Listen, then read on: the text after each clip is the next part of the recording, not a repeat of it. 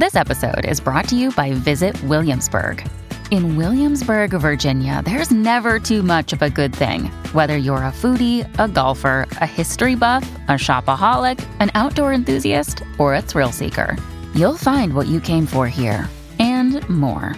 So ask yourself, what is it you want? Discover Williamsburg and plan your trip at visitwilliamsburg.com.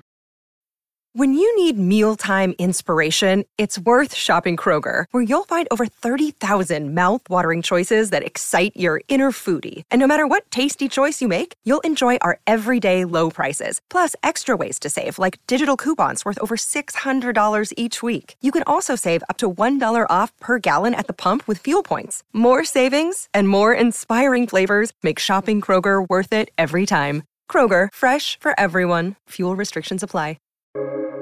Welcome to the New Books Network. Hello, everyone, and welcome to New Books Network and Chinese Studies, a podcast channel on the New Books Network. My name is Subi Rautio, and I'm one of the hosts of the show. On the podcast today, I'm joined by Professor Anru Lee, who is Professor of Anthropology at John Jay College, the City University of New York. Anru will be talking about her new book, Haunted Modernities Gender, M- Memory, and Placemaking in Post Industrial Taiwan, which was published just last year in 2023 by University of Hawaii Press.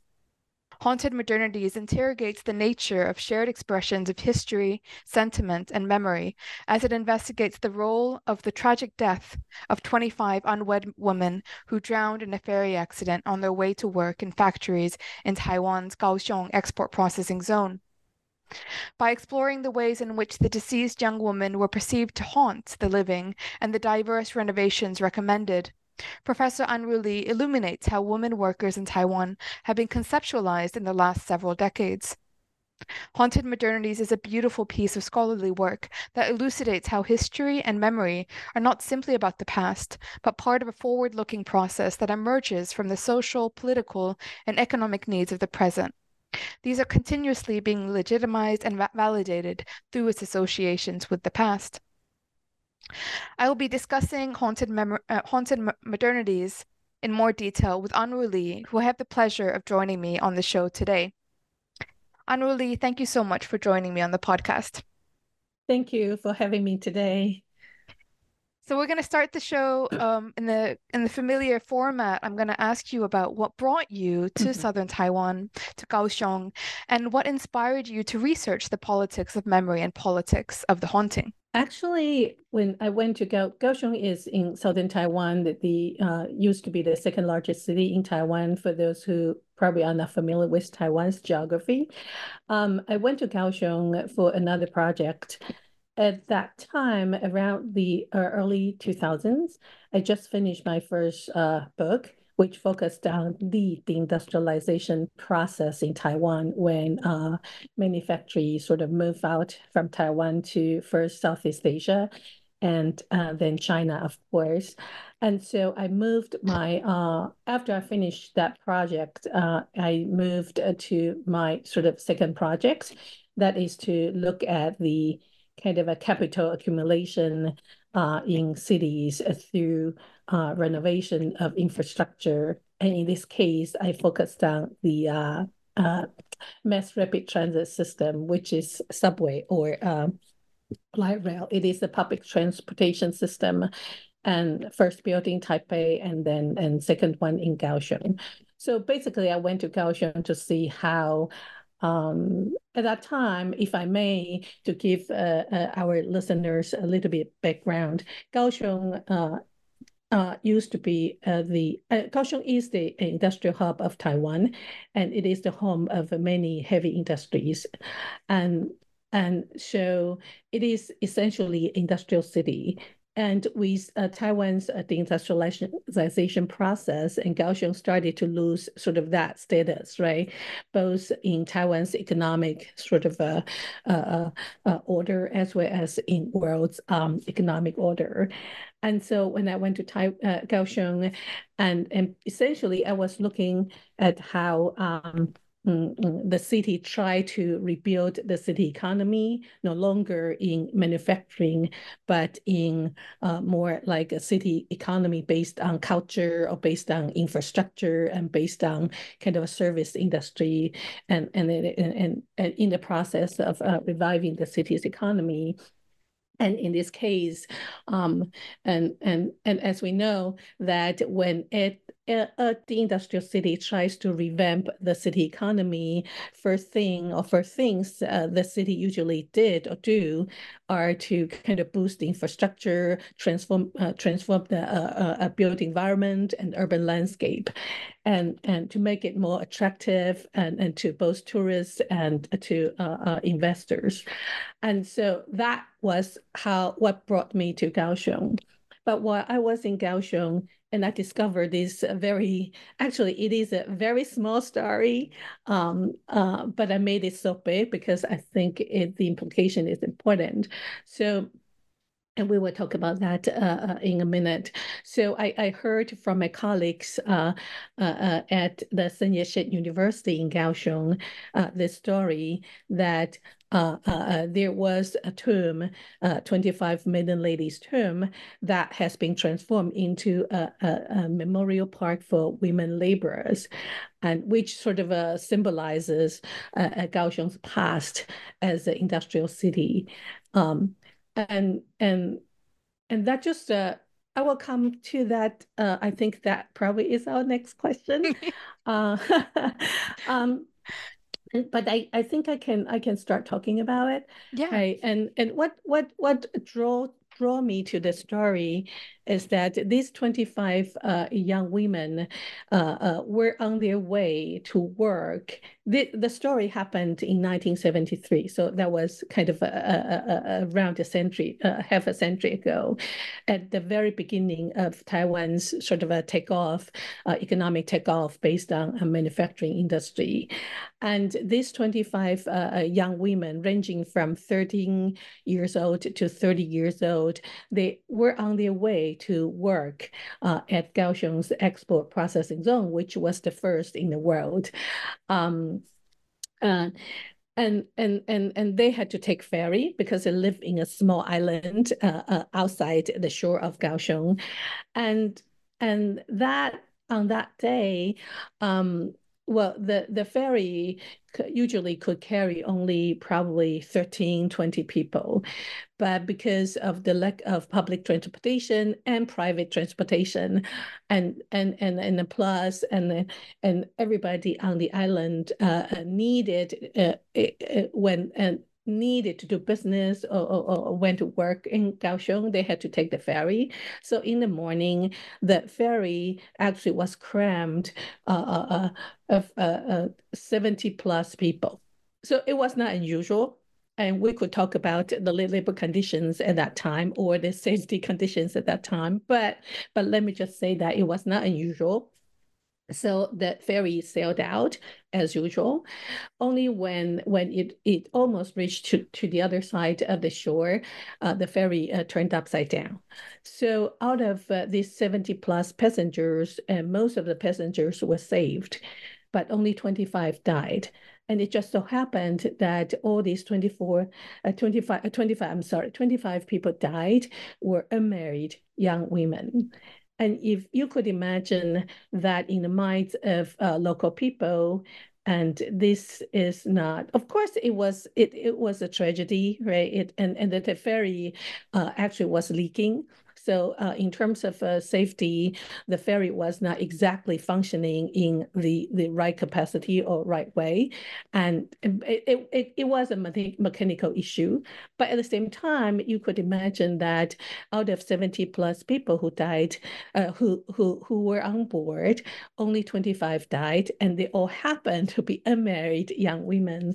And so this became sort of a, a, a story a, a very a kind of a, a, super supernatural story with supernatural sort of a aspects. But what drew me into it actually uh, uh, uh, uh, is, and I think this actually is related to to sort of a Taiwan's uh, uh, uh patrilineal kinship system, right? Because only in in the patrilineal system, um, only sons are considered as the right um, sort of uh, members of the household and daughters eventually will marry out. And so they are temporary but not permanent members of their father's home. And these uh, uh, uh, uh goes extends beyond to afterlife. Right. So after women die, they actually died as wives and and, and mothers and daughters-in-law, daughter, daughters-in-law in another household. Um, so so because these 25 women were died unmarried so they couldn't go home their their spirits couldn't go back to their father's home they were homeless and in in their sort of a, try to solve this uh, uh, uh, uh dilemma uh, because homeless ghosts uh, can haunt. They are not happy. And uh, in the Chinese cosmology, uh, uh, the whole philosophy of ancestral worship is based on, well, ancestors continue to live in uh, another world and the descendants have to feed them, to shelter them, to kind of take care of them, right? So sons are very important. And if you died unmarried, you have no sons, you have no homes to go back to, so you can be potential problems. And so the in order to sort of solve this this issue, and in also because they couldn't, the parents couldn't uh, see their uh, daughters uh, uh being homeless etern- I mean for eternity, right? And and the the the story the story that really drew me into the whole project was that 25 women actually there are there were 22 families behind them. And and so that means that one family had three daughters on board or died, and another two families have had two daughters on board, also both died.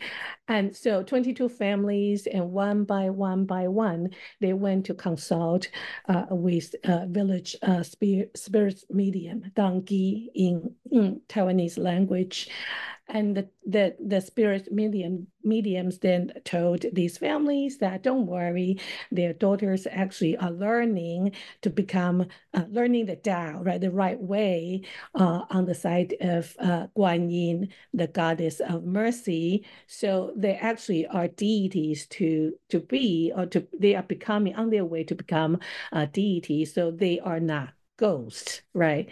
So the, the spiritual mediums then uh, uh, sort of advised the parents to build uh, uh, uh, uh um, uh, um, uh, what do you call the statue kind of a, a gold statue, a statue for these uh, uh, daughters. And in Taiwanese, uh, in Chinese, is Jinshen.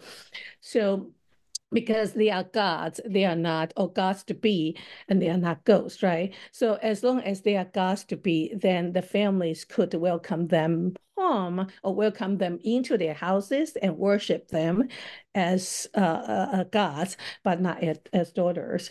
So you sort of see that the, the parents, one by one by one, all these uh, uh, uh 25 women then receive their god statues and so they could right, be rightfully welcomed home.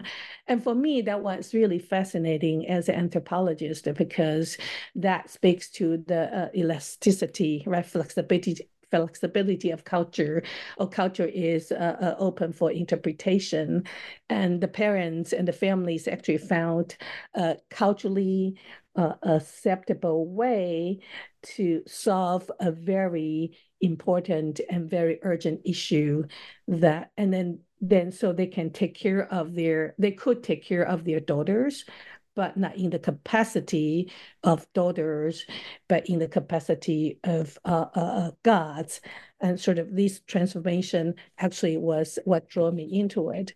But when I started uh, sort of from there and I started looking at the whole process, right? Like I said, uh, 40 years later, um, it started with 25 uh, ladies' tomb. They were buried together, but they have had their god statues made separately.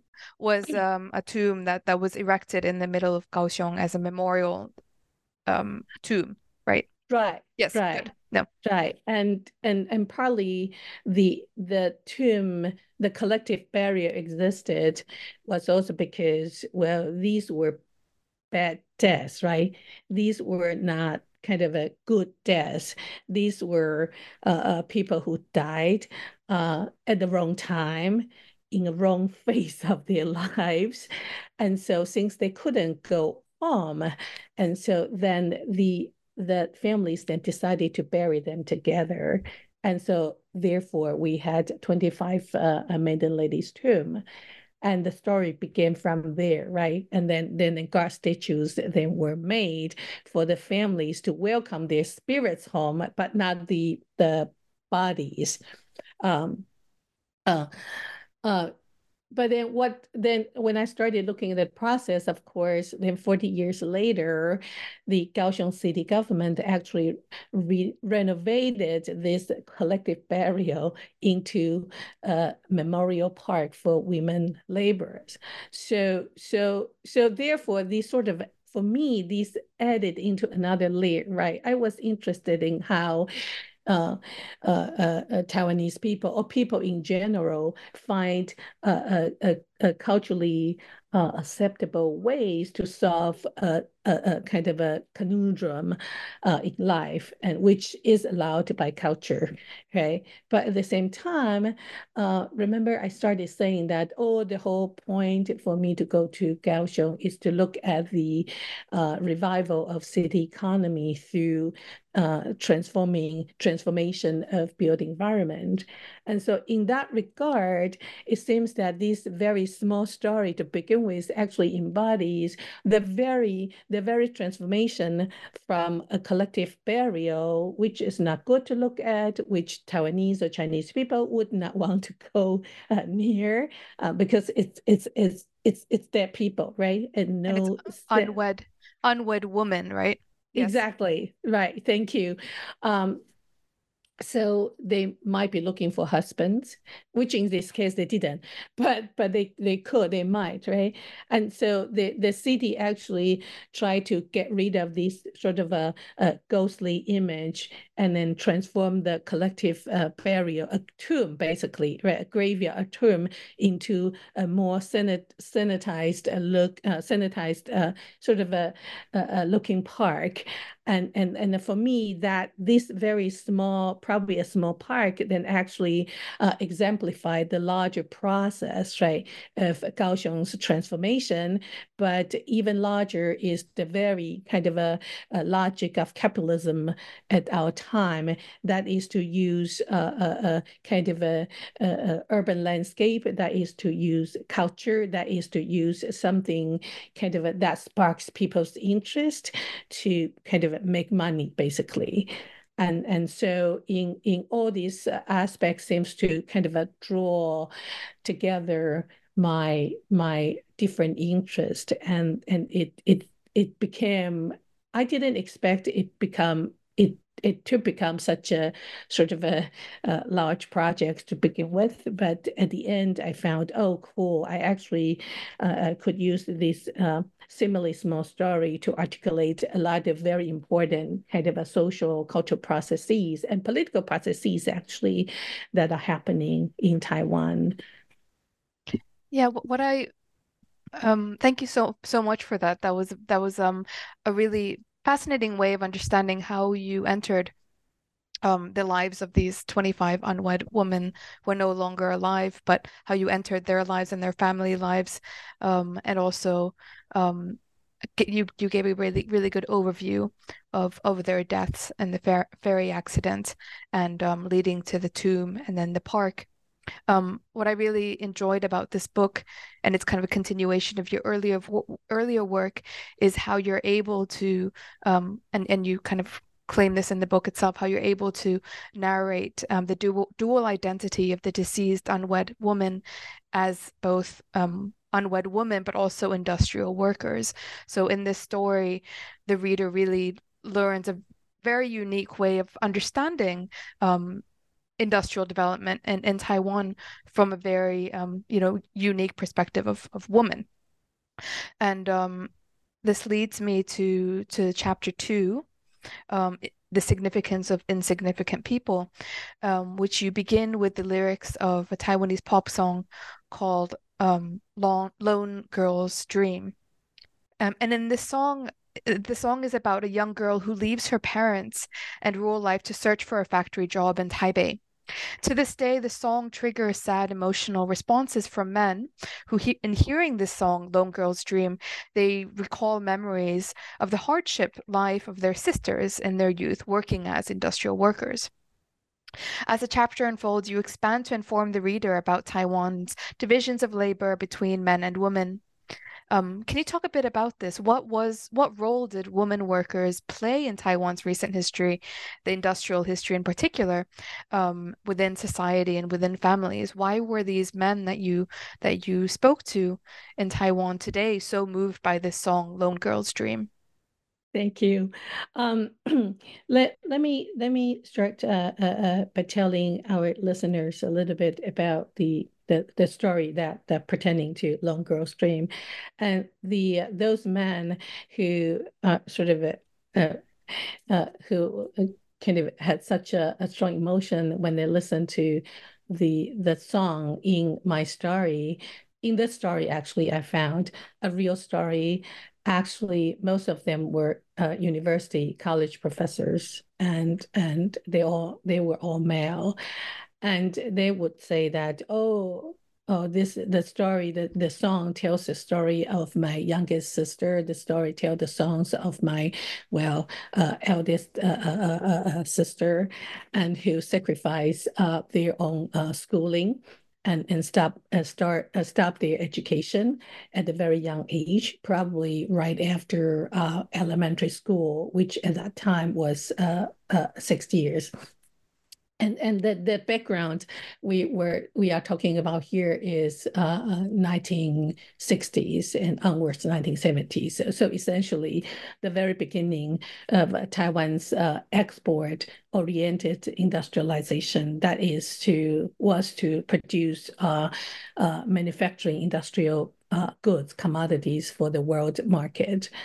Um, and and and of course, Taiwan. Uh, uh, right now, people don't talk about that uh, uh, part of the history as much, but before China became the world's um, a, a, a, manufacturing house, and it was actually uh, the four Asian dragons, right? The way we call it. Um, and of course, that before that was uh, Japan uh, that first uh, took uh, over and took up the the the role of uh, world's manufacturing. But as soon as uh, Japan, after World War II, Japan took on that role role first to produce commodities for the Western world.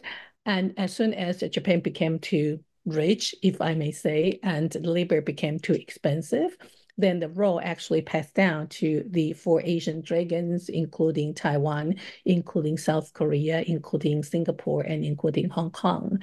And so, so Taiwan's um, uh, export, the history of uh, uh, post-war history of uh, industrialization actually is very much how kind of the global assembly line uh, uh, began to establish worldwide. And so in 1960s and 1970s, and the the the book uh, at that time was the first generation uh, of Taiwanese uh, uh female workers, and so so at that time, then then a lot of uh, uh, Western kind of industrial capitals then went into Taiwan and started establish factories in Taiwan and in light industries, uh, in particular, right, garment, textile, uh, electro, uh, uh, consumer electronics, and, and so on and so forth. But of course, today it moves on to to uh, uh, computer chips, which is another story. Taiwan was no longer simply um, a kind of a, a producing cheap commodities, but has moved on to produce very important strategic, militarily strategic chips for the world. But that that is a different chapter of Taiwan's economy and this beginning chapter actually was, I mean, and, and just imagine, right, in in in in, in your mind,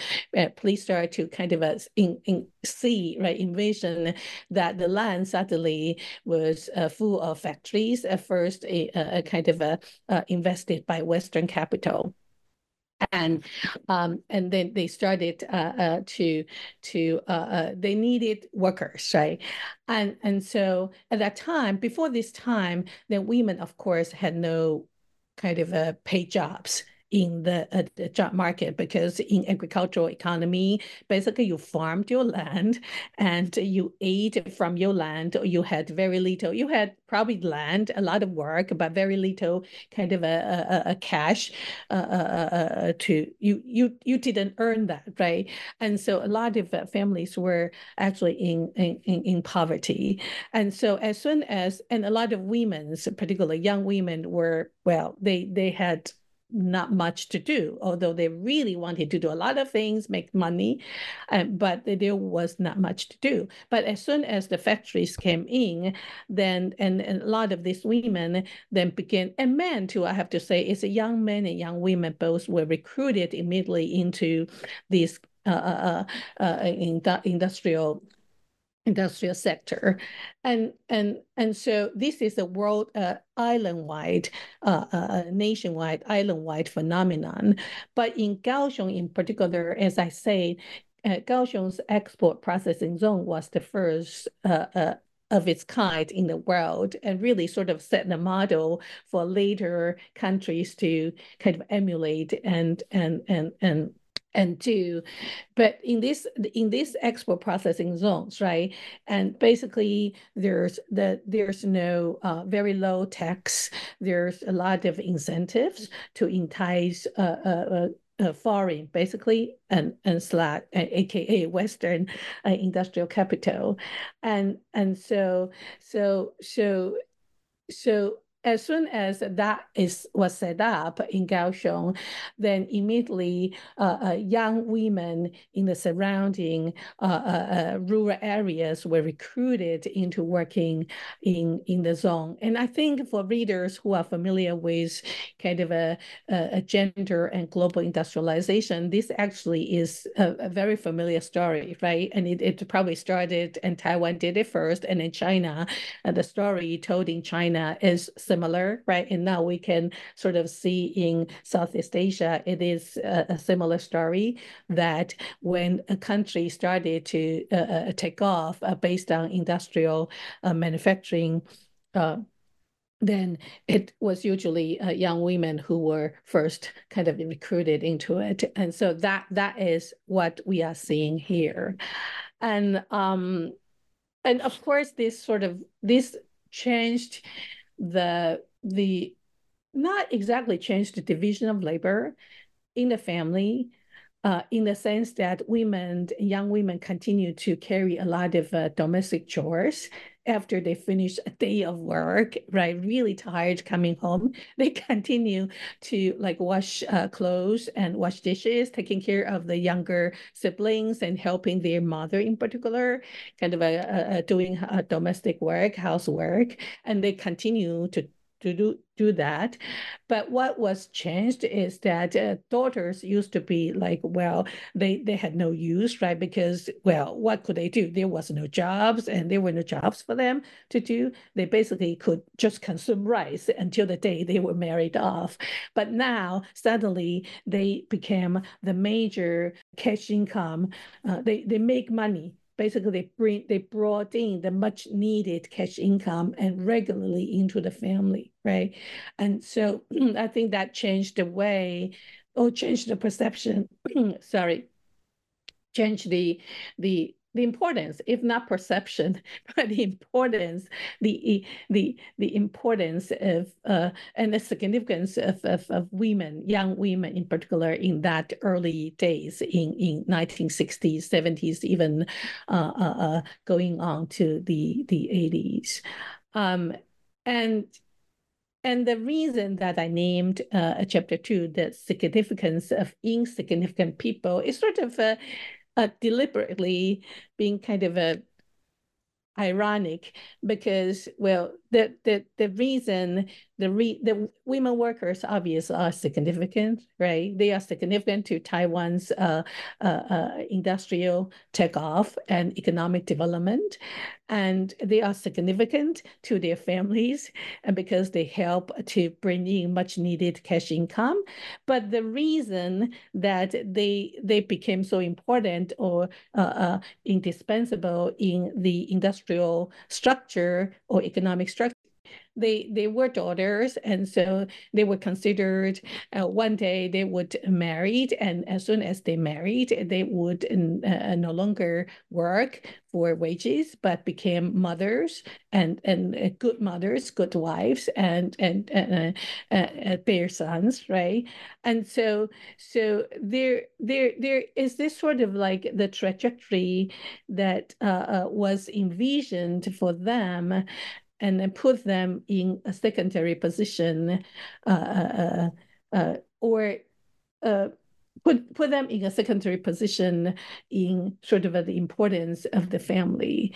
But then the deemed insignificance edge made them so indispensable, made them cheap, right? Made them uh, temporary, so they could always be uh, displaced by younger workers, more able-bodied workers, right? And and that is precisely made them so significant in their family economy and um, in the Taiwan's uh, Taiwan's economic uh, development at large, right? And so I think, I think you you and, and, to look at them, then the their importance is precisely predicated on their uh, uh assumed in, in unimport in a insignificance and and and that that is sort of what i'm looking at this paradox and this this dilemma that that they are facing or the families are facing at that yeah. time yeah from mm. my reading the insignificance here was also referring i mean like you you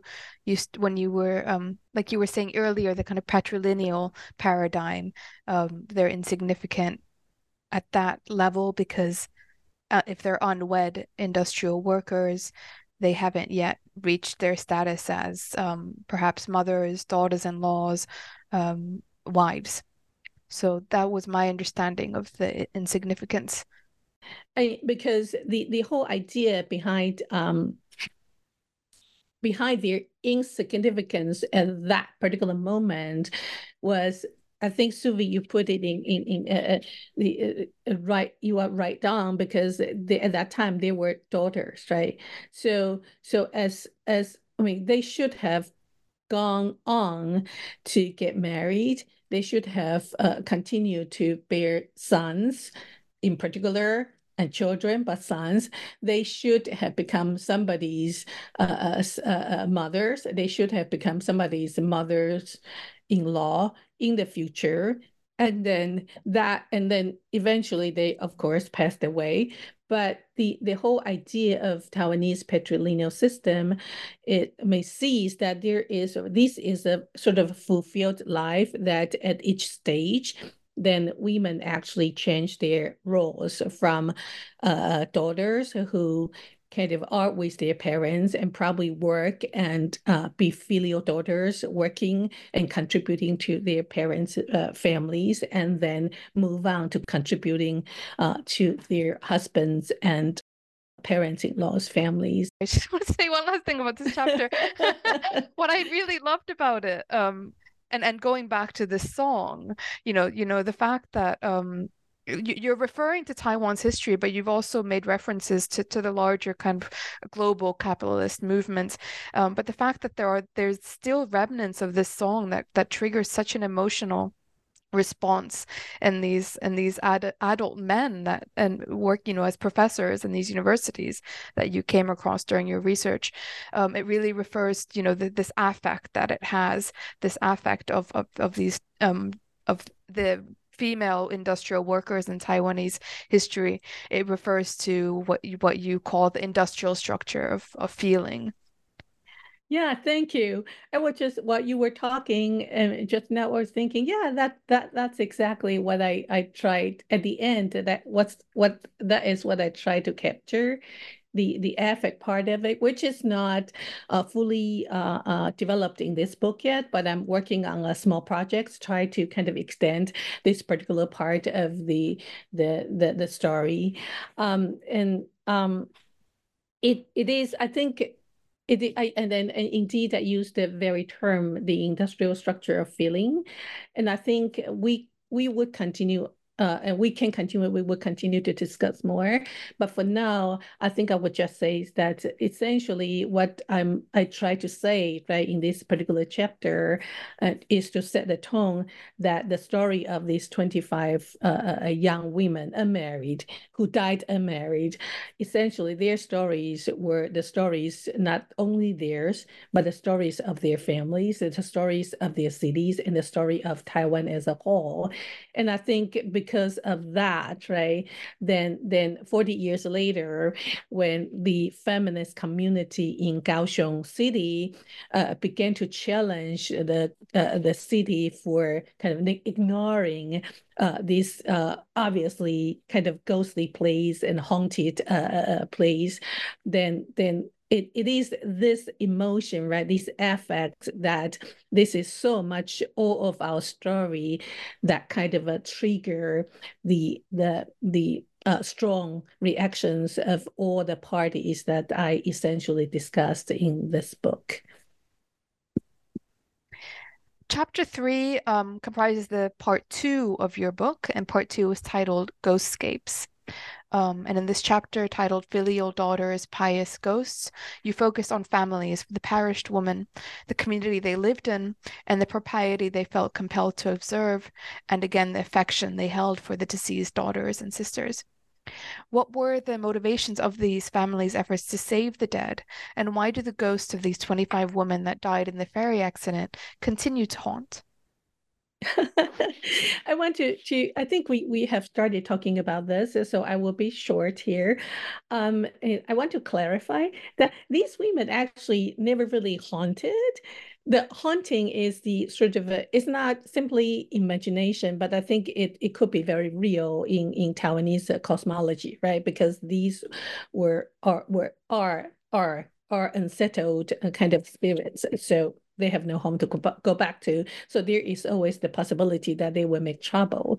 But but I would like to emphasize that these 25 uh, young women were filial daughters, right? They were good filial daughters when they were alive.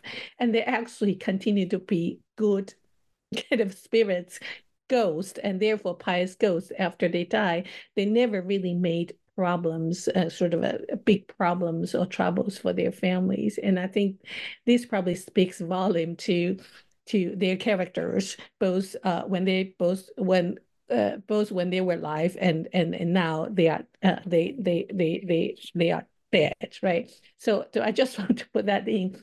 Um, and another thing I want to add is that we started talking about affect, right? And I think I, I also like to sort of just highlight that. So so the the families, of course, and, and in the logic of Taiwanese patrilineal system, nobody likes ghosts. Nobody particularly uh, uh, uh, uh like to see uh, unsettled ghost and female ghost because they are both un- they they're unsettled and they they basically sort of a, a, a discriminated uh, uh, because of their gender and because of their marital status, and probably are the most potent uh, uh sort of a, a potentially harmful kind of spirits, right? Um, and and and, and that is a very important consideration for the families try to uh, uh, uh appease uh, uh, them. Therefore they won't uh, make troubles for the families now and for the future descendants right? Because you don't know when they will come back 100 years from now 20 years from now. But i also want to i mean we talked about the significance of insignificant people and the effect. I think i also want to emphasize that in the minds of these parents they also loved their they love their daughters dearly and whether they are alive, they were alive, or now they are dead. They loved their daughters dearly, and the the the reason behind their uh, uh, uh making God statues in order for their uh, daughters to have homes is not simply because they want to appease these unsettled and potentially harmful uh, spirits, but also they love them. They couldn't uh, bear to see that their daughters to be forever homeless, and so I think I think these these this is important and like i say i i, I want to kind of uh, i i would like to continue this line just kind of uh, make uh, tease out the uh, uh nuance of of these uh, seemingly contradictory uh, uh, emotions, but and and which actually led to uh, kind of similar solutions that, that the families adopted.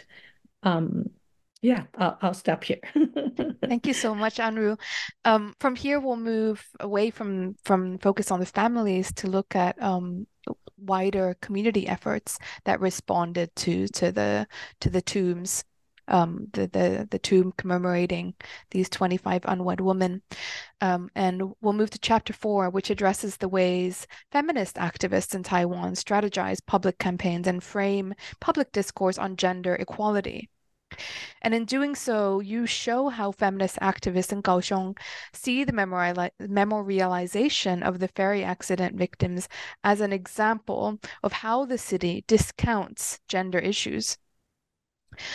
Um, could you tell our listeners a bit more about what was so significant about how feminist activists saw the maiden ladies tomb?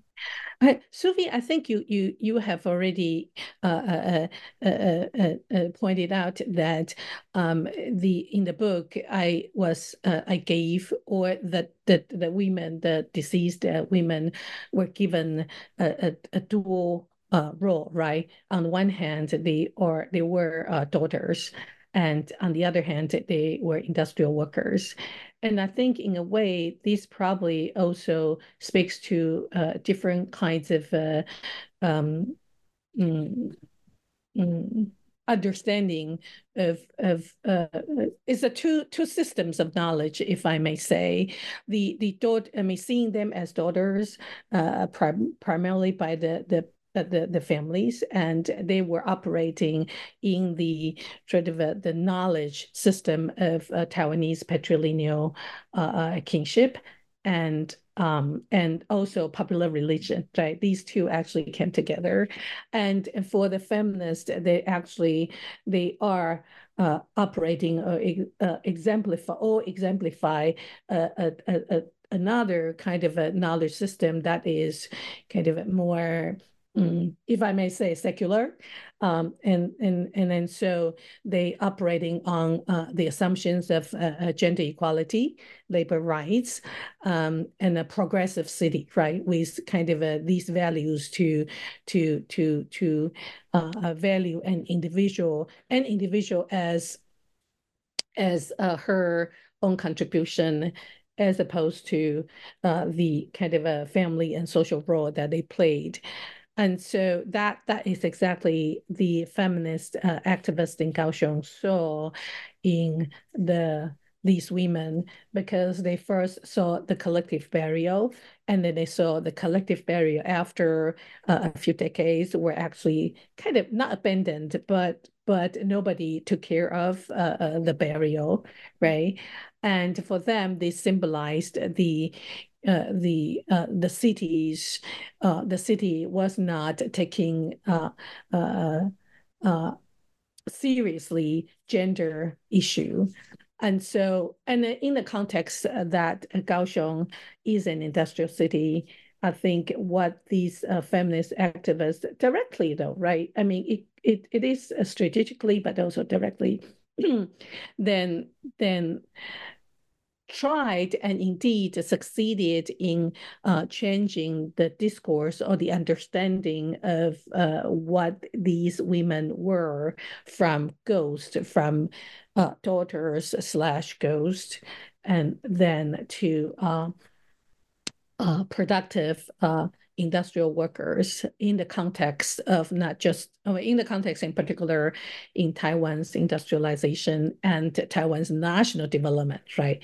And these feminist activists actually then emphasize that without the contribution of these women laborers, not just these 25, but sort of uh, the whole generation or generations of young women workers like them, without them, then Taiwan will not be where it is today, or Taiwan will not be what it is today, right? And so they emphasize uh, this particular kind of a productive role of, uh, uh, these women or women workers, young women, Taiwanese young women, and then then then behind their concern or the ultimate concern, of course, is gender equality. That how can we kind of see, um, not just simply see the traditional family or gender uh, uh, uh roles, and, but can see how uh, these Taiwanese women actually are integral and important part of Taiwan's modern history. Okay. And so, so I think what they are doing is to write her story as labor history, and they did succeeded in doing it.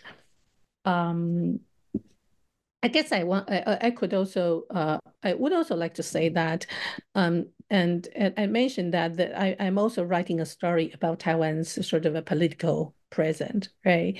And and and later, uh, Suvi, you're going to ask me because chapter five is about the the government. And one would ask why the city government sort of uh, so rightfully like uh, decided to follow what the uh, feminist activists say uh, or advocated.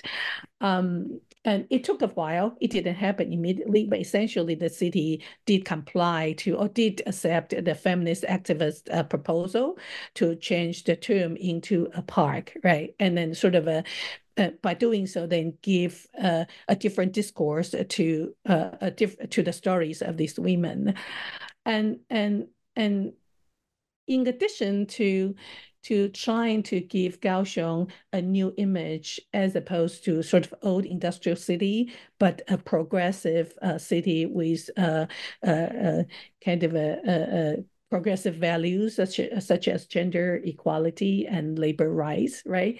Um, I think that larger context uh, is also that um, um, the success of Taiwanese feminists also has to do with the very difficult uh, kind of international position of Taiwan. That is a de facto polity or nation but it's de jure. It is not recognized uh, by many countries in the world as independent country uh, because of the China factor and the objection of China. And so the visibility of Taiwan um, and, and the participation of Taiwan in international kind of community organization has always been in the mind of the Taiwanese government. And I think many sort of uh, uh, Taiwanese people who, who, who are thinking along this line.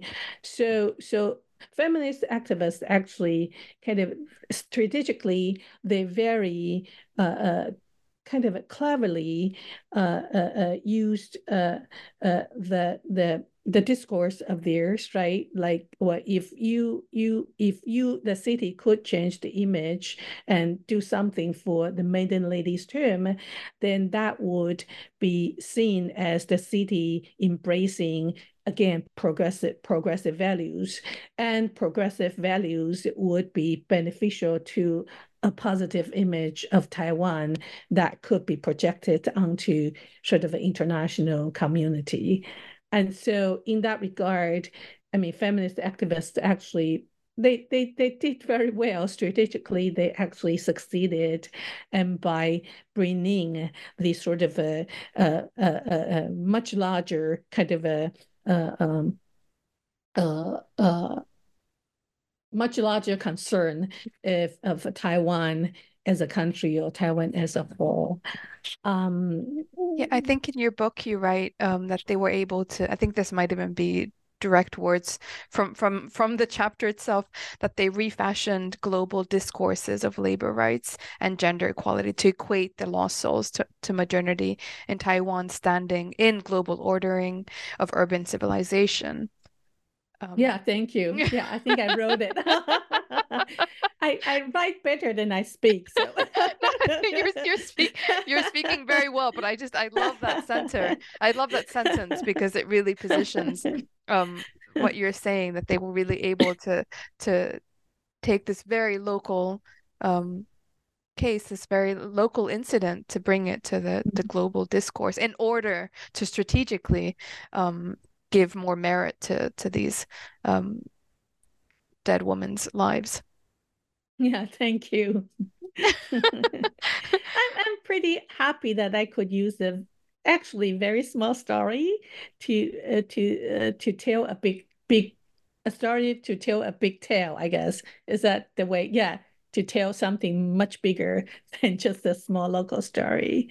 Yeah, um, honestly, I mean, just for the listeners as a reminder, this really is is such a such a wonderful and beautifully written example of how anthropologists do just that. So, unreally, you really have taken, um, you know, this very small incident that happened in 1970, 50 years ago, and, and you've been able to position it and and and um, current Taiwanese politics, but also larger, um, you know, labor movements and and and uh, fights toward toward gender equality. One thing that I really love about this chapter, which I think you start with, um, is this reminder of the language that's used to commemorate these women. And um, I think it's through conversations with Professor Tang. Yeah. Uh, Sun Yat-sen. Sun Yat-sen, yeah. yeah. Right. The, yeah, so, Kaohsiung, right. yes, sorry. so when Professor Tang moved to Kaohsiung, she was she re- she was shocked uh, when she saw this tomb, not for the tomb itself, but this reference to maiden. So Nu Shi, um and that's i think that when i read when i read you know your your description of of your, the book as well i as well was taken aback by this this word maiden on the tomb. And this this brings us to the next chapter um where language again becomes a very important way of strategically um kind of using fighting fighting local politics um, through this particular case and, and making local politics um, you know changing local politics to to, mm. to the planners um, and labor workers' own um, desired outcome. Um, so chapter five is titled "Blue Collar Industrial City, Blue Color Ocean Capital." That's such a beautiful title. it's a long title, but I, I I didn't invent it. That was blue color. Oh yeah, ocean capital was the uh, the slogan of the Kaohsiung city government to kind of uh, try in their attempt to create a new image for the city. Yeah, yeah. I just use, but but yeah, it captured. They they did well. you, you did it. well. You did well. It's this kind of juxtaposition of these two these two um uh, camp slogans. So here you move away from feminist groups to consider how the labor workers movement also played a very crucial role in repackaging the past of, of these um, 20, 25 dead women. And here it was so fascinating to learn um, that rather than renaming the Maiden Ladies to into a memorial park for women laborers, which is um, what it was what, what it's called now, is that correct? Right. Um, the park was initially going to be called Workers Memorial Park. Um, how did the labor workers movement get involved in the Maiden Ladies Tomb project to even suggest this kind of naming of the park? So because because in, in the political sort of landscape of, of Taiwan uh, for the past few decades, as well as now, southern part, southern Taiwan is considered more sort of Taiwanese and and whereas northern Taiwan, particularly Taipei, is considered more um, not Chinese, but but you sort of see that the, the political kind of a um, um, inclination of southern Taiwan is more kind of grassroots Taiwanese, if I may may may characterize that way you kind of see the the election results uh, oftentimes reflects that that the southern Taiwan's uh, many votes were usually goes to the currently it is the uh, central government Democratic uh, Progressive Party, which is Taiwan centered, um, um, not not Taiwan centered party. Uh, but having said that, so so um, so Kaohsiung and and what I try to say is that so so uh, the Kaohsiung city government in the past few decades, right after the lifting of uh, martial law, particularly after uh, uh, the direct election of the mayor was implemented in, in early 90s, uh, 1990s, then you we began to see that uh, kind of a successive uh, uh, uh mayors of Kaohsiung would recruit um, social movements uh, uh, activists and participants, sort of important social movements activists into the government, uh, city government. And of course, this is industrial city. So the labor bureau of the city then um, and and and had uh, the the mayors mayors not just one but the mayors had uh, uh, kind of a, recruited uh, labor activists into the government uh, city government. And I should also say that in addition to uh, uh, uh light industries like export processing zones uh, that was uh, uh, primarily recruiting women workers, and Kaohsiung is also the hub of heavy industries. Uh, of Taiwan, including uh, oil refinery, including uh, steel making, including shipbuilding and petrochemicals. And so all these kind of upstream sectors of these industries actually are or were also in Taiwan, type Kaohsiung. And so and then which means that Kaohsiung, in addition to a huge number of women workers, there's also a huge number of male workers. Um, and then it just so happened that uh, labor movements in Taiwan uh, and and many of these uh, uh, uh, uh well, and, and the labor movement in Kaohsiung, and and the successful labor movement in Kaohsiung tended to focus on these heavy industries. And, and so so when labor activists were recruited into the uh, the government, city government, you could imagine it is like a male, right? Um, uh, male labor activists uh, who work on these labor movements uh, movements then were recruited. And so I think, and now I would like to sort of use the language of my feminist ac activist, uh, not to kind of a, a kind of put them against each other. No, I think in many regards, they actually have been working together or were working towards the same goal to build a better Taiwan, a more equal and and and and, Taiwan, right? But but then I think my my feminist uh, uh, activist friends would say, oh, those those males they simply cannot think of gender as an issue, which might be a joke, which might have some truth in it, and and so at the beginning when the uh, uh, uh the civil civil servants or these um, uh, people in the labor bureaus uh, learned about this story, and they they then were thinking about more um, what is called it's it's a, a, a work they saw it, they saw the ferry incident that caused the death of these 25 uh, women as a job related accident. Hey, and so so again, and and job related accident then would lead to like memorial workers memorial. So there was no gender specific gender sort of indicated here.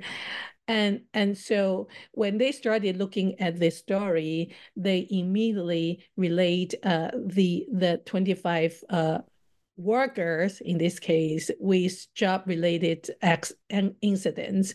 And so that's why they started thinking, oh, we, we could call them, we could call the new park Workers Memorial Park because it was immediately sort of a, a, a leading, uh, uh, uh, it led them to think that way. Okay. And, and as you pointed out, um, this chapter uh, is was the kind of a um, competition between different discourses, particularly this, this discourse uh, kind of uh, framed by, uh, developed by by uh, labor uh, activists, and the discourse uh, kind of developed by feminist activists, and so so. At, and and at the end, though, at the end, um, the feminist act activists won over the labor activist. and and then that's why it became kind of a, a in a way if i could say that that might that might also have to do with that when the the burial was successfully transformed into the um mm, a park it took a few years right as i said and Kaohsiung at that time experienced four different mayors in just a few years. It was a kind of politically turmoil. Uh, uh it, it, it is an unsettling time uh, uh, uh, for Kaohsiung as well. And, and the transformation, the renovation, it essentially was uh, decided and implemented under two mayors who happen to be both female. So maybe maybe the feminist activists then had the years of uh, uh, uh, uh, female mayors, and so gender as an important angle uh, of the story then entered the discourse or was adopted by the uh, the mayor essentially or by the city government essentially. So as opposed to Workers Memorial Park, which kind of includes in a way more probably more inclusive but then of course it's both male and female, then then it actually then picked up this emphasis that oh, we want to emphasize the the gender, the female part uh, of the story. So essentially, it became a memorial park for women laborers, but not just simply work as a memorial park. And I, I would want to add that, okay, Taiwan is one of the first countries to have a national workers memorial day in the world. And it, it sounds funny that i mean i put it in kind of a funny way but i think it speaks back to what i just said right?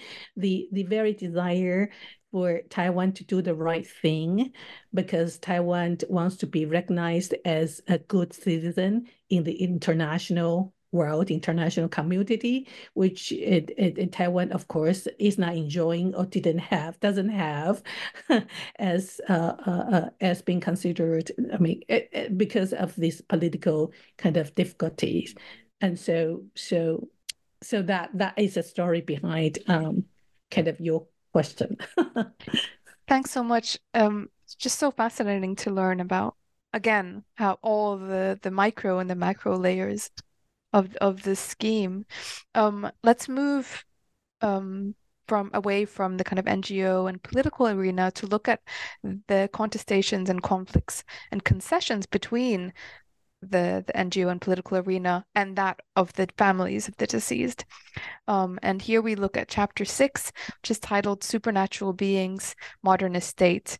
And here I really enjoyed the way that you outline the numerous stages of spatial governance that come into play in the transformation of a site that was the home of the dead to that of a recreational park space.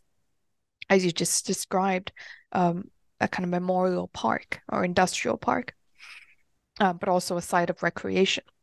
Um, can you tell our listeners more about this? So, what were some of the biggest transformations and revamping the Maiden Lady's tomb into a public park? I actually like this this chapter a lot, and I think because I'm trained as an anthropologist, and I I do appreciate um, the um, the the to uh, kind of a culture and i do appreciate to learn and to see how uh, popular religion uh, uh, kind of implemented and manifested itself in daily lives. And so the title of this chapter is supernatural beings and modernist states right? So i am like putting two kind of a side by side um, against each other or side by side uh, to each other. Um, and i would highlight one particular kind of a uh, contending contention between the families uh, and the city. Um, um, so, so having said that, the families, in order to solve the problems that problem that their daughters were unmarried female ghosts, right? And they made uh, god statues, and and so they could welcome a god home as opposed to a, a, a deceased unmarried daughter home. Having said that, well, and in a way, I think in the minds of the families, they also understood that it it's kind of it it could work, but it they they they they continue to understand that their their their family, uh, their daughters died unmarried, right? Sort of kind of that that stigma that stigma kind of uh, embedded deeply in the uh, kind of Taiwanese cultural logic and in kinship and popular religion continue to be there. So one biggest contention between the the city government and the families is that, well, the city government, in order to project a kind of a modernist uh, image, right, modern global cosmopolitan image, it chooses to um, it chose to emphasize um, kind of a uh, uh, labor rights and gender rights and so on and so forth. And, and the idea of the mayor's office at that time was to get rid of all things that or that ghostly anything that that would remind people this used to be a tomb had to be removed right? And and so that that was basically the idea. And they wanted to remove all the tomb. I mean and uh, we I, I, should give people a visual image. So just try to imagine that this it's not a collective burial of one tomb only. It actually is a collective burial with 25 headstones.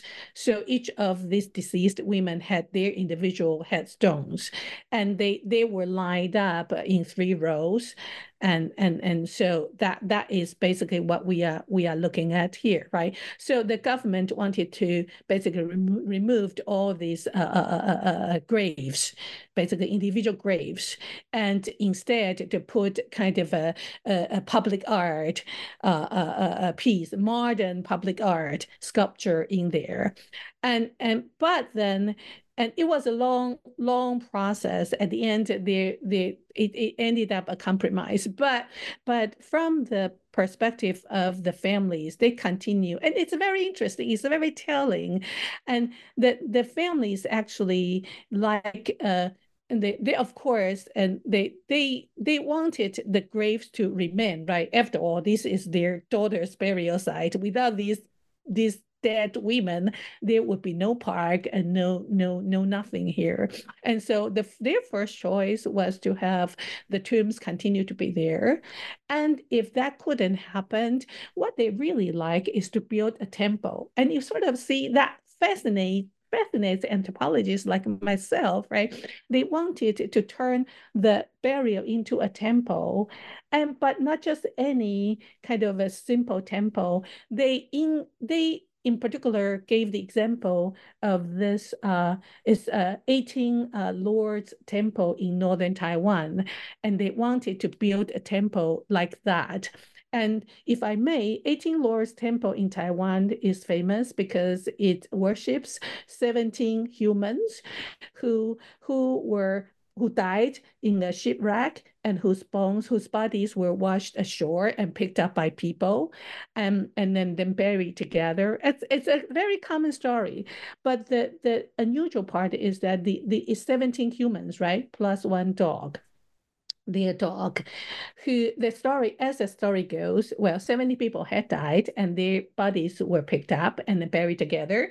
And there was, of course, a kind of a temple to pacify their spirits, right? And but the dog then died with them or either starve itself to death or jump into the tomb, uh, the burial uh, to bury with uh, its masters and whatever version you want. But the story is that these 18 lords and, and temple were was built to pacify these again, right, ghosts, because they died unidentified and nobody knew where they came.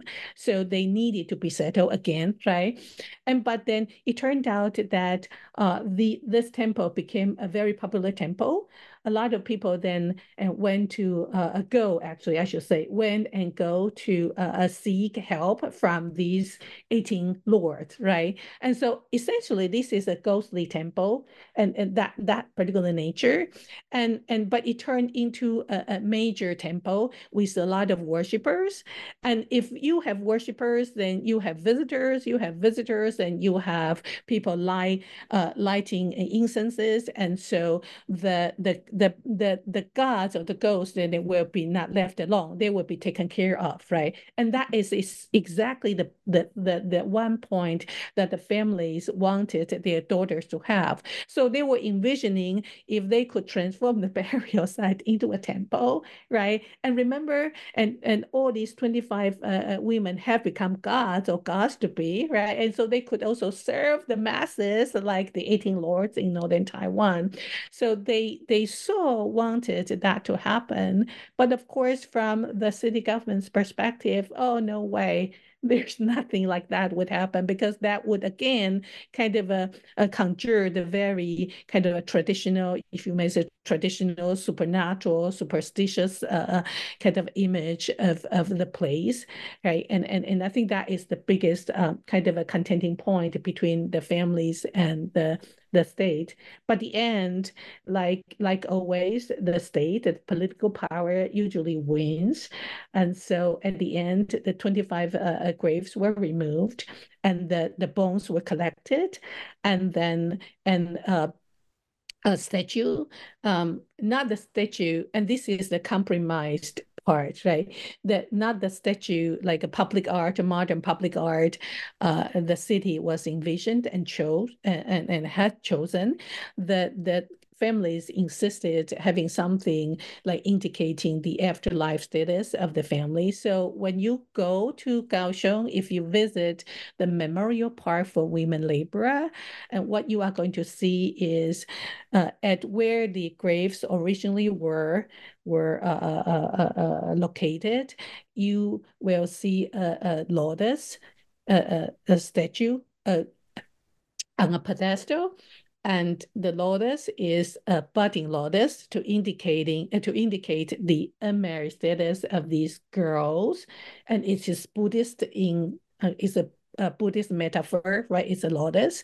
And then under the lotus, there is a chamber, sealed chamber. Within the chamber, there these 25 urns of the bones picked up uh, after the removal of the graves uh, are uh, placed there. So that is what we will see today. And I think the biggest transformation is you're not, if, if you, well, now our readers know readers here know the story. So you know that that lotus statue is essentially a new kind of tomb.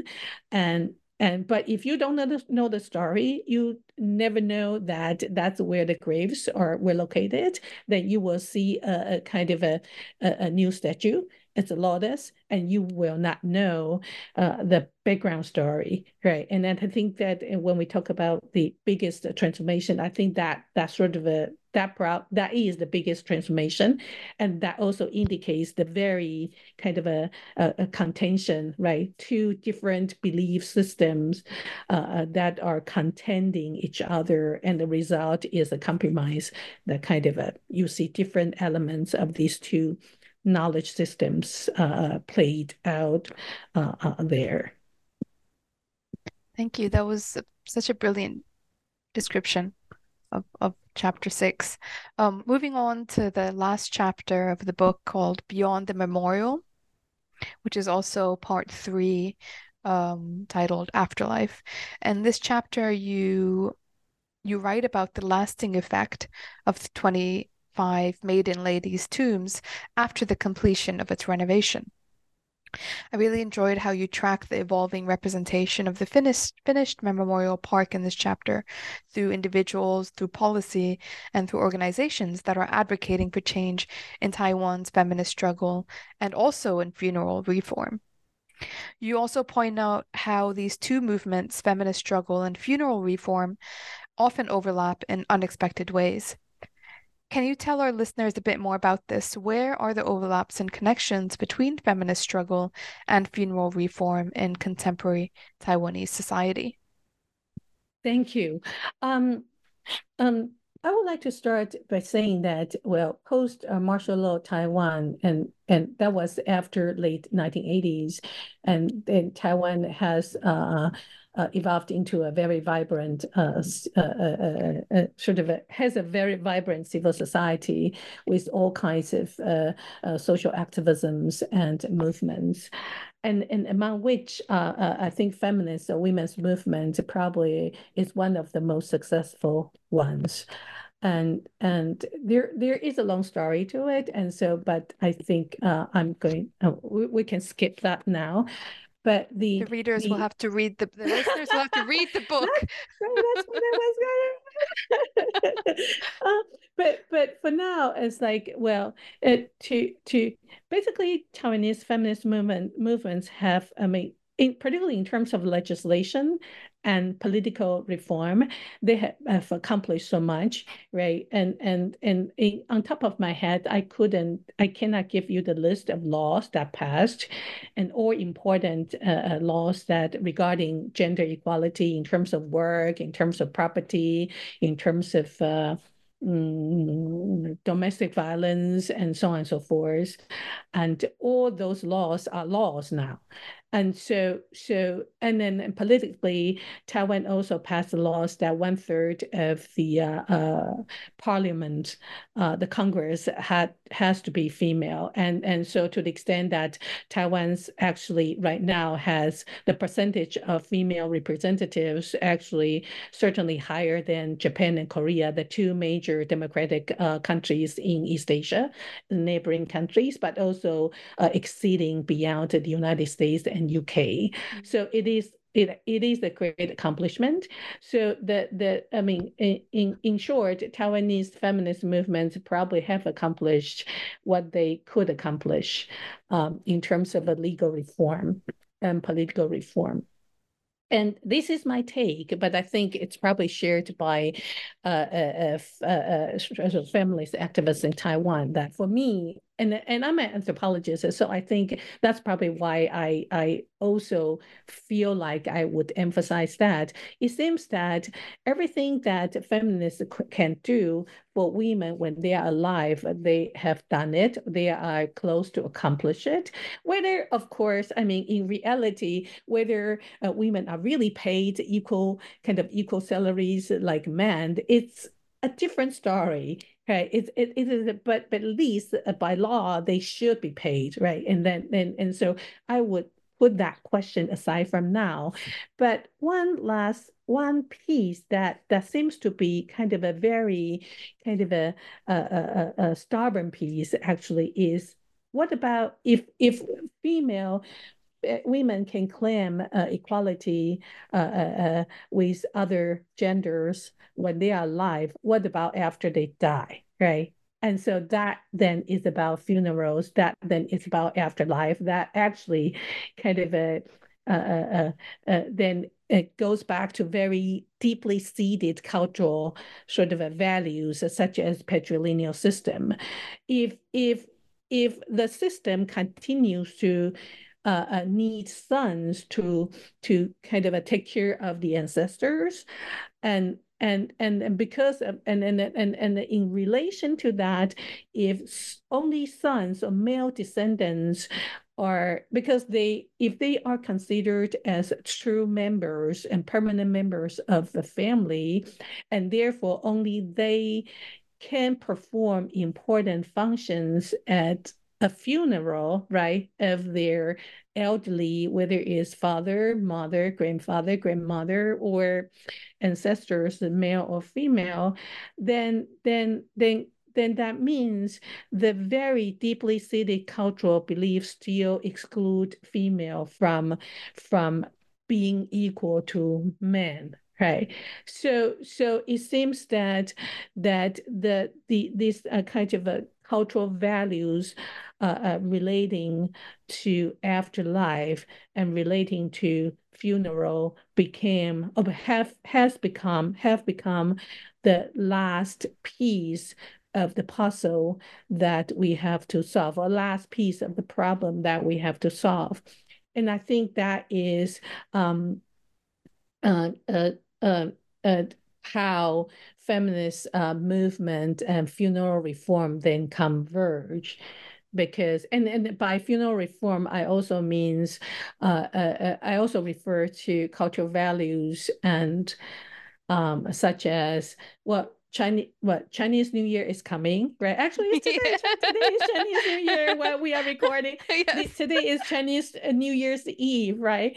And then traditionally, and and and daughters-in-law, well, of course, Chinese New Year's Day, people start to visiting like families and friends, and particularly friends, right? That is important after you kind of uh, eat the, reunion uh, dinner tonight, and then tomorrow morning you will start visiting your friends, acquaintances uh, uh, acquaintances or other families, but but daughters daughters-in-law daughters are said to uh, that they should not eat reunion uh, dinner with their families on New Year's Eve.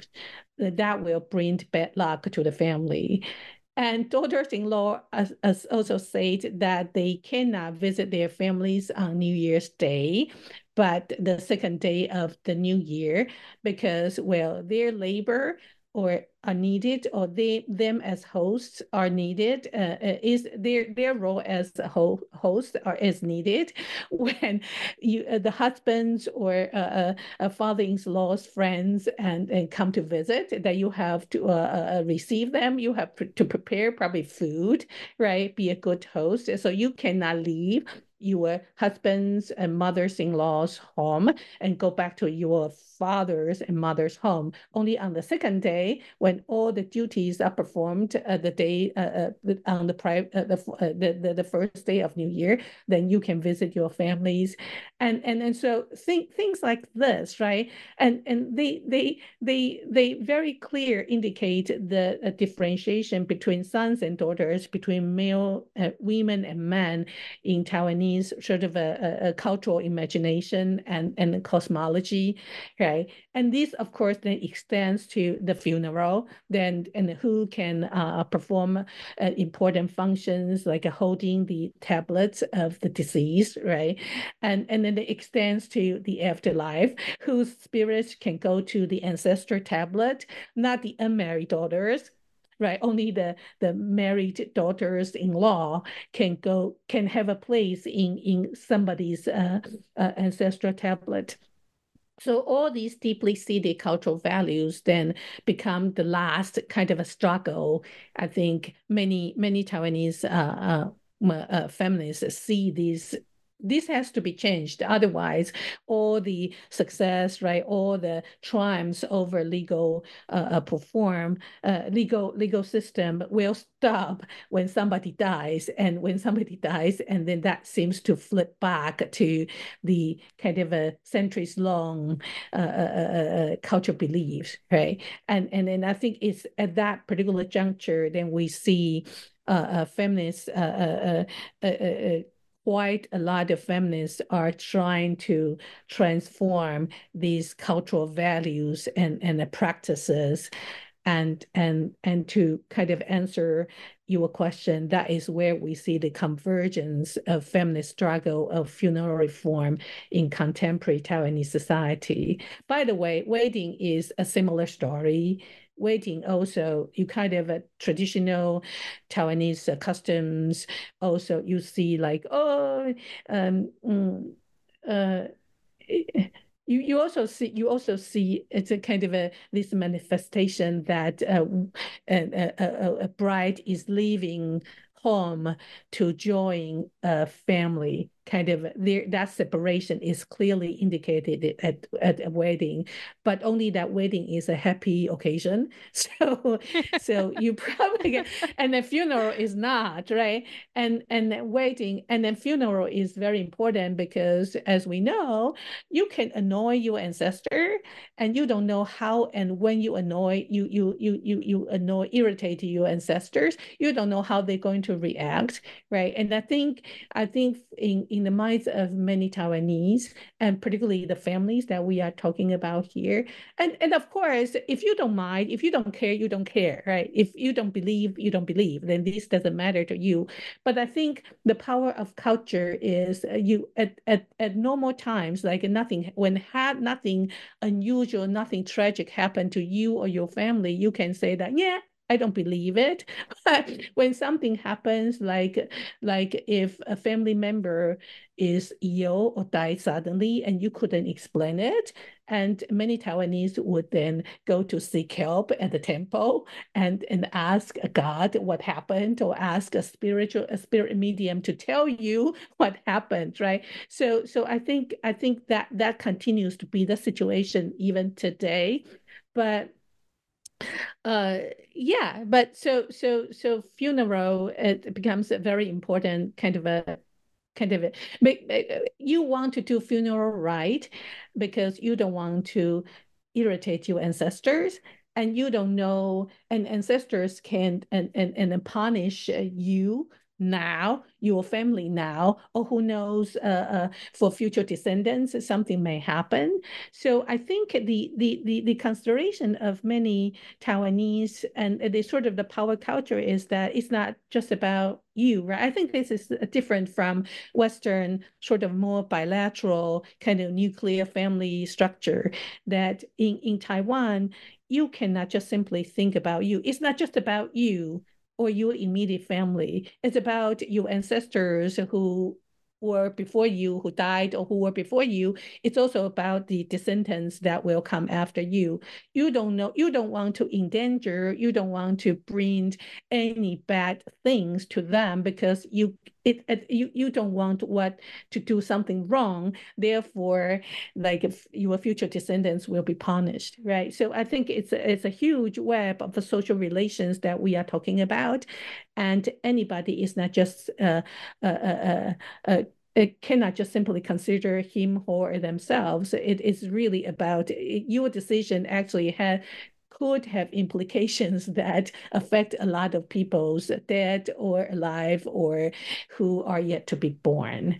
Mm. Yeah but but that's that's why kind of feminist struggle and funeral reform or wedding reform and this cultural values reform then come together because i think that the, that is the probably the last piece of the struggle that that they have to be able to accomplish yeah, thank you so much, um, Anru. So, to my understanding, even though it's un it's an unfinished project, um, you, at least in your epilogue, you do a really um beautiful job at summing up the numerous stages that the ferry accident victims have faced over the years.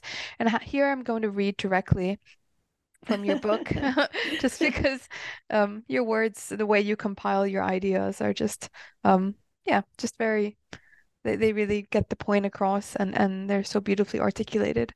So here uh, you write from the original unremarkable graveyard in an isolated corner of Cijin to the second repositioned burial on the roadside of Cijin's main thoroughfare with an eye-catching memorial archway, and to the third and final conversion involving the removal of individual graves and the establishment of a budding lotus sculpture with a carefully crafted epitaph. The relocation and renovation of the Maiden Lady's tomb over the years was a state sanctioned process of making bad deaths good by exalting private grieving into public remembrance. The young ferry accident victims were granted immortality and deified as national heroines. So, here, even though you just clearly articulated there's still a lot of work to be done and there's still missing puzzles, um, what I really what I really love about what you're able what you articulated in the book and and what you've summarized in this chapter is the optimism of the story and and um the optimism. You know you do you do pay pay attention to the contestations and and the debate and the long processes of of giving these um accident victims, these unwed women, um, a place of, of their own. Um, you do you, you you're not naive to to the hard work and this and the and the difficult moments that different key actors have had to make in order to give these ferry accident victims a space. At the same time, you really pay attention to the love and care that the young ferry victims have received since their death. And I was just wondering, would you say um, that this optimism that I as a reader experienced is is accurate? is that something that you felt as a researcher and is something that you did try to maybe um, articulate in, in your research? I, I like your reading. um,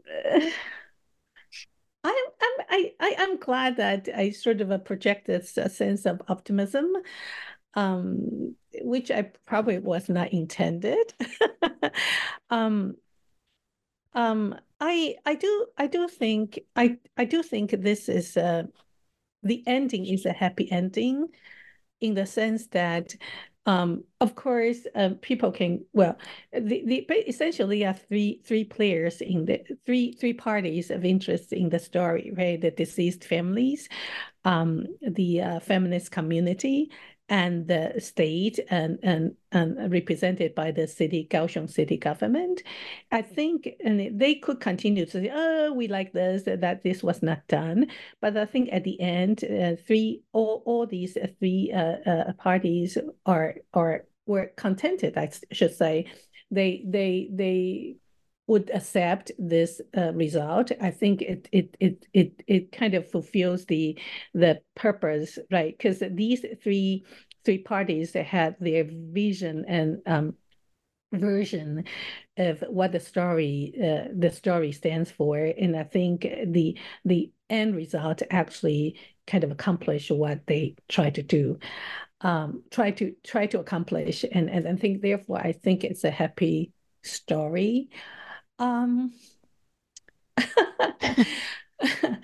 I I I do I do like to I yeah I I, I think I think you um I don't know though. I mean it's very interesting. you want to break my break no, the optimism. I think the problem is that anthropology are sourpuss. We like we don't like happy stories.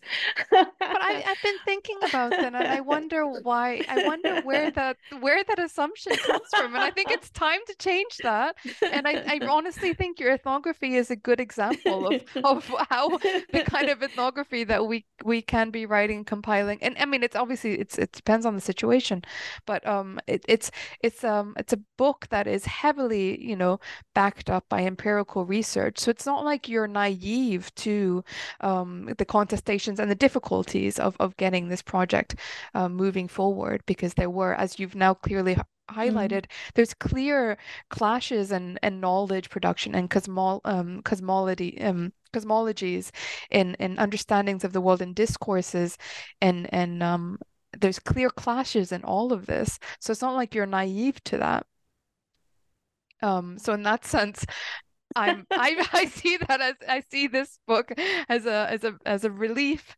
Um, um, you know, it, it's it's relief to read it as because it's such a good example of of heavily researched um, ethnography, um, and that doesn't carry that, you know, anthropologists um, kind of aggression, maybe.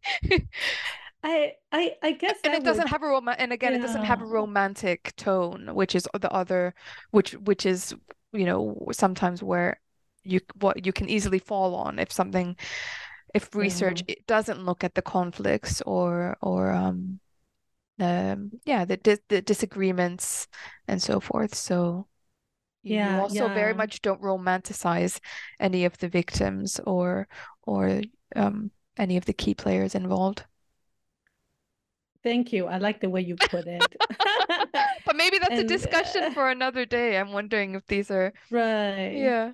Right. But I do think that I mean our world is so messy now, right? There are so many tragedies and so many problems now. And I think I one one thing I see the contribution of anthropology. Of course, like you say, we are not naive, and we do see the very kind of a negative, very sort of a negative side of humanity or human history or human society and culture. But I think what attracted me to anthropology and continues and and I continue to believe and tell my students is that anthropology also we are really a human centered discipline and I think what I try to do is to see kind of I mean, of course we are all conditioned by the environment the circumstances that we are living in and and, and in, in that particular context but at the same time i think i i also try to find uh, meanings, right? Meaningful, meaningful meanings. This redundant, but meaningful meanings, and the very emotion and and and the the the the care, the the the efforts that all of us try uh, put in to find sort of a, some uh, relevance and, and and try to find dignity for us and for those around us.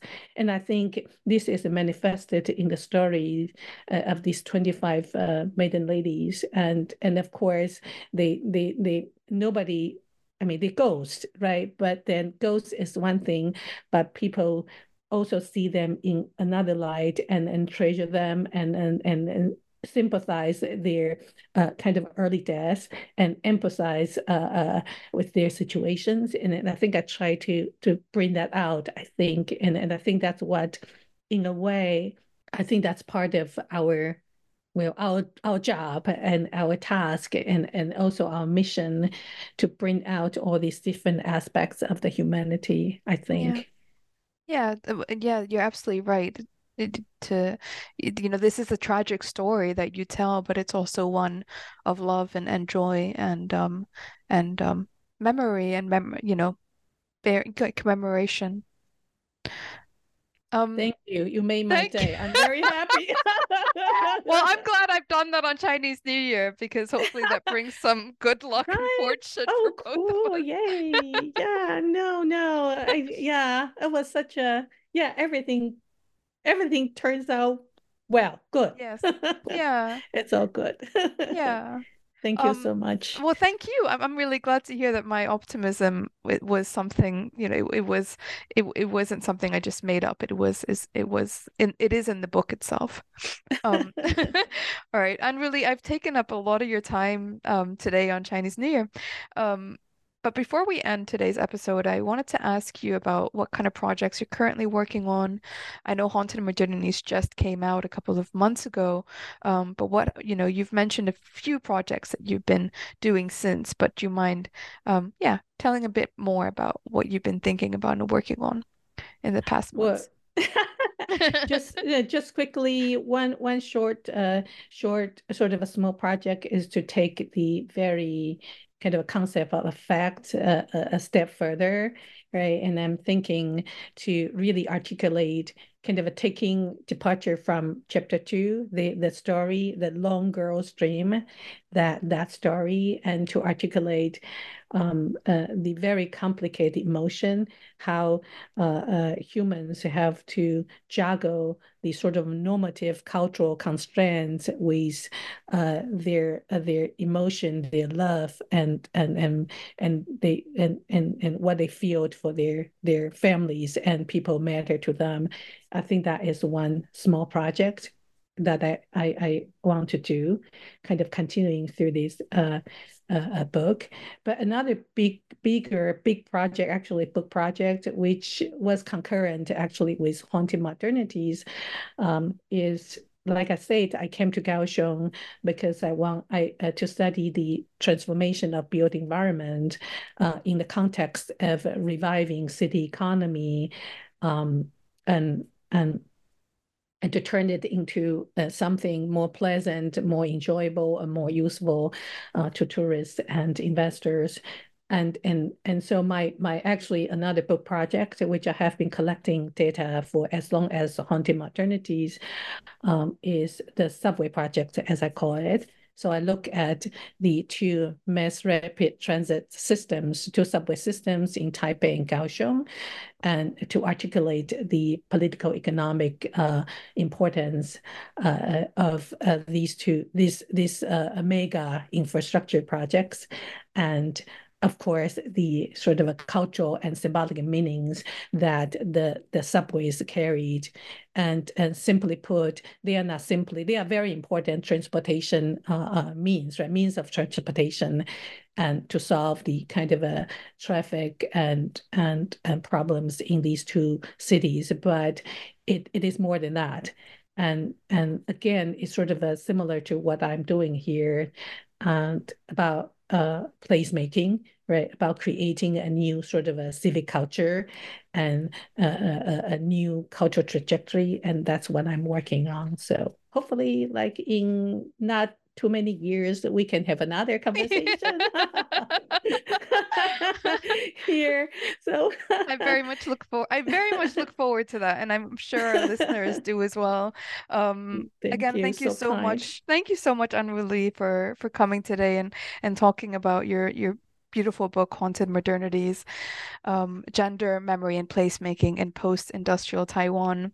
Um, thank you, Anru, and, and um, thank you, our listeners. I want to remind everybody that um, Haunted Modernities is, is, trans, is will be translated into into um, traditional Chinese for Taiwanese audience. Um, sorry, tradi- traditional Chinese for Taiwanese audience. Is that correct, Anru? Yes, Yes. Okay, great. So if you don't already have a copy of the book, then I recommend you get the English version published by Hawaii Press. And for um, Chinese listeners, if you prefer reading it in the Chinese language, um, wait a couple of months, maybe, no, maybe not a year, probably 20, 20, 2025 actually. Yes, so wait, wait, year, wait yeah. a year, um, and you can you can access the the book in Chinese as well. Um, thank you, Anru. Happy New Year. Happy and, New uh, Year. Uh, Happy New Year, and thank you, listeners, and um, have a good week. Bye. Bye bye.